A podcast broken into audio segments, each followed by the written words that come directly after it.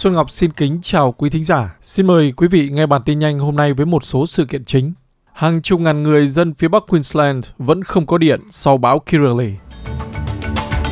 chín công nhân Pakistan thiệt mạng trong vụ nổ súng hàng loạt ở Iran. Hoa Kỳ tăng cường hợp tác với Việt Nam về an ninh kinh tế.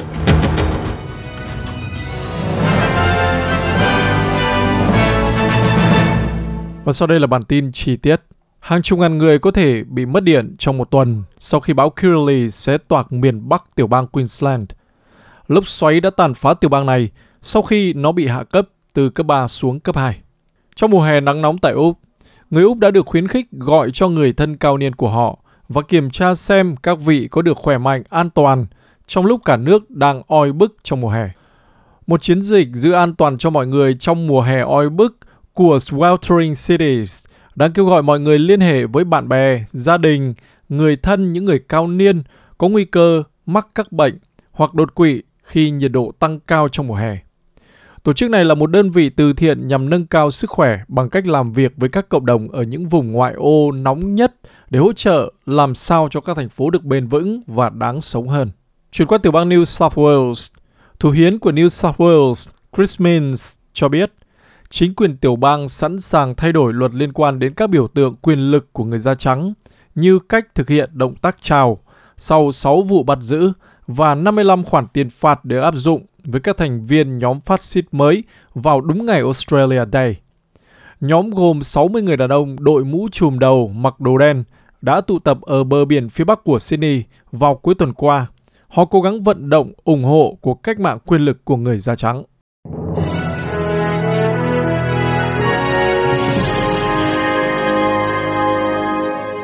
Quý thính giả đang nghe bản tin nhanh cùng với Xuân Ngọc. Chuyển qua tin quốc tế. Tổng thống Nga Vladimir Putin và nhà lãnh đạo Belarus Alexander Lukashenko đã cáo buộc họ bài Nga.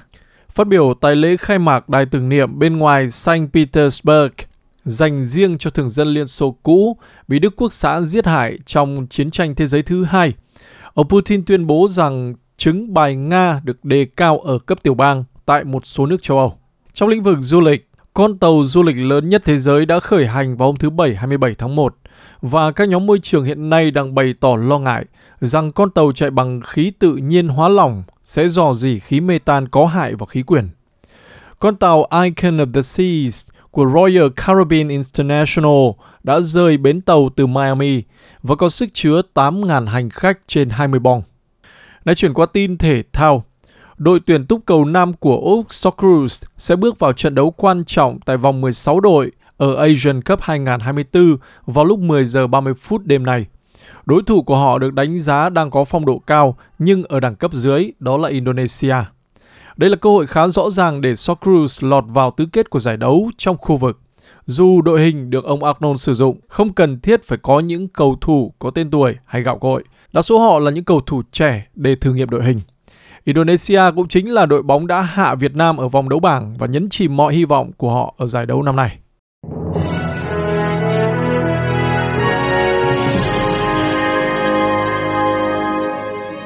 Và bây giờ là tin Việt Nam. Thứ trưởng Ngoại giao Hoa Kỳ Jose Fernandez vừa có cuộc gặp với Thủ tướng Việt Nam Phạm Minh Chính tại Hà Nội trong nỗ lực tăng cường hợp tác an ninh kinh tế song phương. Trong cuộc gặp, Thứ trưởng Fernandez đã tái khẳng định Hoa Kỳ là đối tác lâu dài và bày tỏ sự ủng hộ đối với sự phát triển nhanh chóng của hệ sinh thái bán dẫn của Việt Nam như một phần của quan hệ đối tác chiến lược toàn diện Hoa Kỳ-Việt Nam, Bộ Ngoại giao Mỹ cho biết trong một thông cáo hôm hai mươi sáu tháng một. Ngoài ra cũng nói thêm rằng nỗ lực này bao gồm hợp tác để triển khai các sáng kiến phát triển lực lượng lao động.